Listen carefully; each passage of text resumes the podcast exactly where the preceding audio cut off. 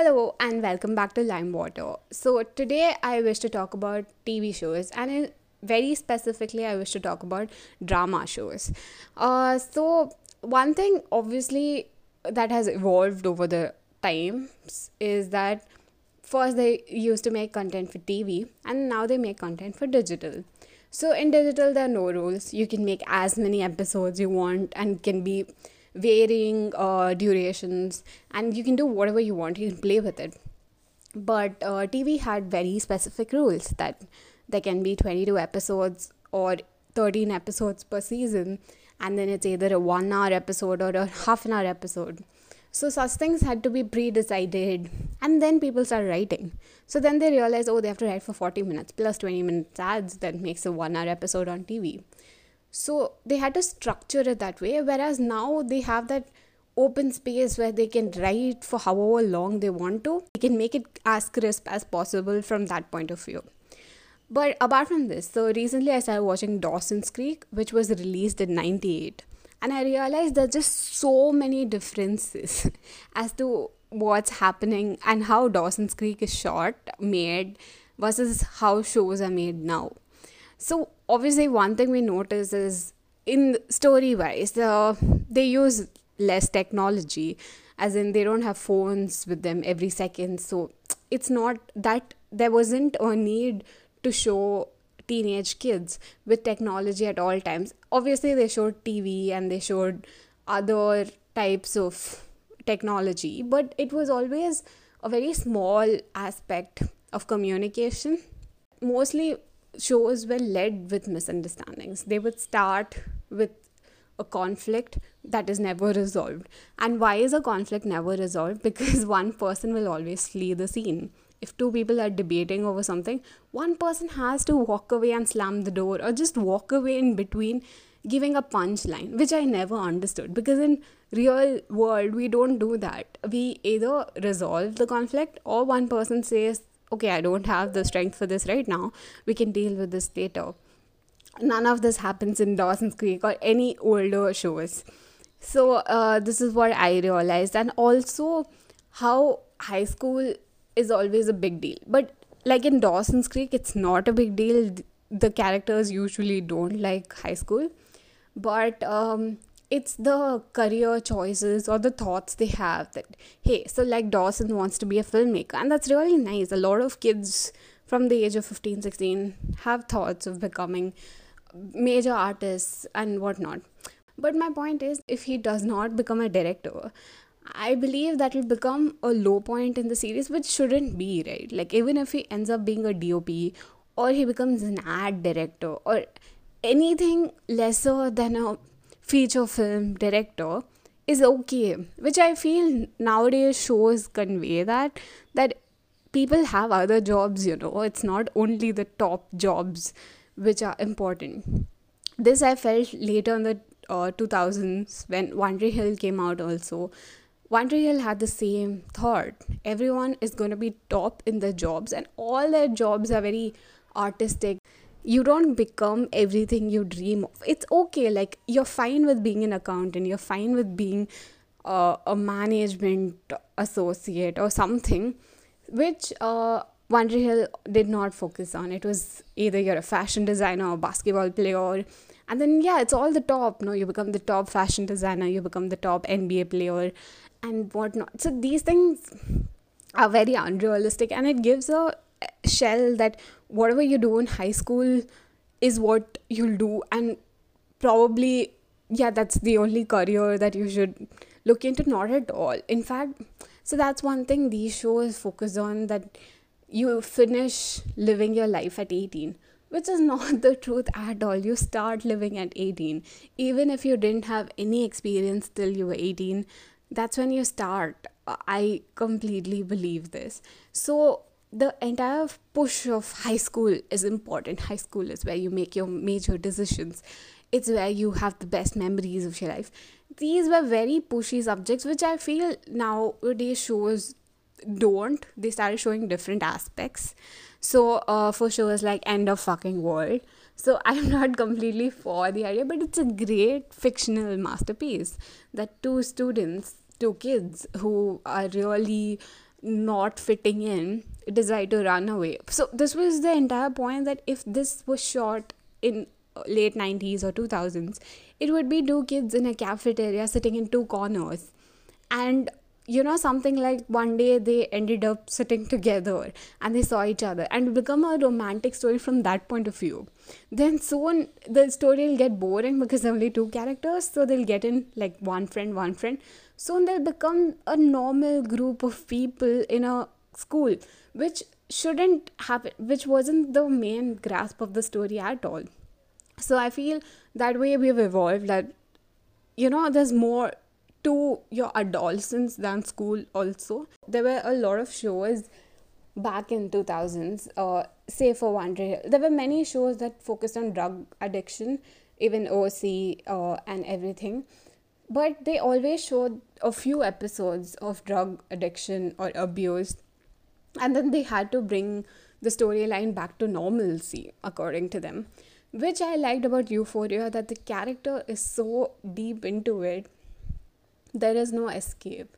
So this is her storyline. She takes it again even in the end which is a way of showing actually people who do take drugs have a lot of relapses and it's not just a period or a phase which was shown for their own benefit uh, to show that hey there's a dark phase. So this is something i felt all your shows try to do. They try to have you know they'll start a season with something very happy and choppy and then there'll be a darker phase and then again a happy phase and you end it right? Which does not exist which is not a very good way of storytelling which i feel nowadays uh, that's not a barrier. If someone wants to write dark they write complete dark. If they want to write something extremely happy they write only in drama point of view i'm talking about. And so um, to match all this there's a show called atypical on netflix which i would say is one of my favorite drama shows. There were so many things that they showed which other drama shows that previously existed failed to show. Like there was a guy who failed school i think i'm not sure but he didn't end up going to college. He just walks around and but he's a very nice guy. They never show characters like that. So if someone has to be nice they're very determined to do something. It's always like that. It's never that a very simple person can be nice. Such a guy would be called a loser in other shows would be uh but in the show it was nice he was a very good boyfriend to the sister of the protagonist so that was a very nice take there's also people of different race now which is very important uh, I don't know how America got away with it for so long, but yeah, there are different people living around you, such people you tend to interact with. So, which is very nice uh, in atypical. And also, obviously, the, the episodes are of what 20 30 minutes varying by themselves. And there's lesser episodes in every season and new seasons coming out. So the story is so crisp. They kept it to what they want to. They never beat around the bush or something.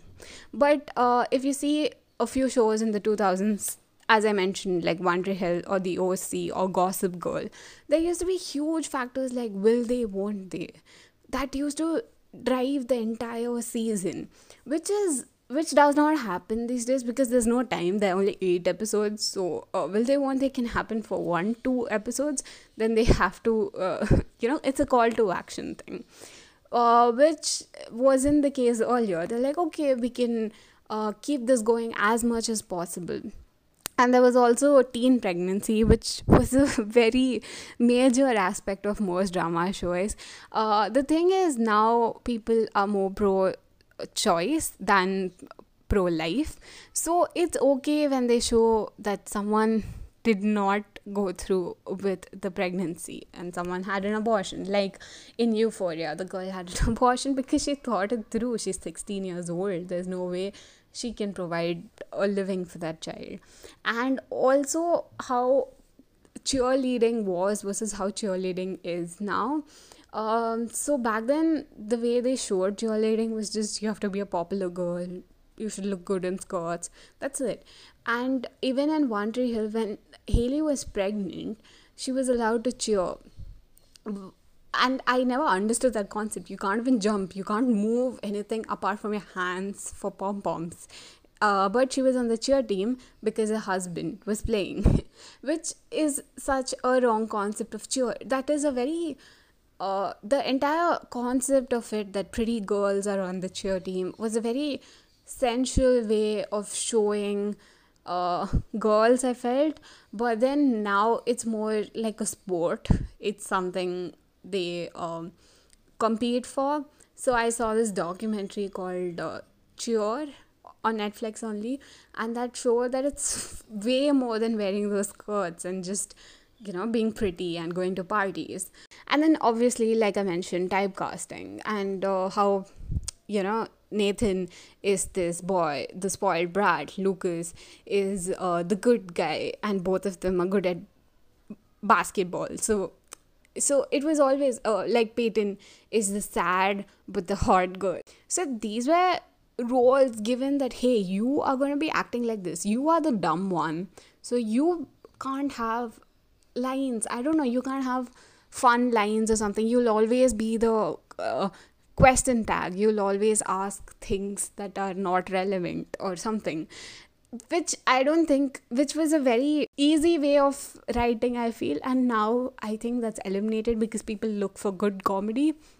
And there's not much of typecasting that way that oh this person's dumb.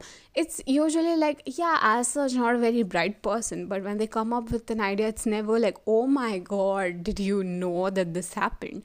Which uh, I feel is great.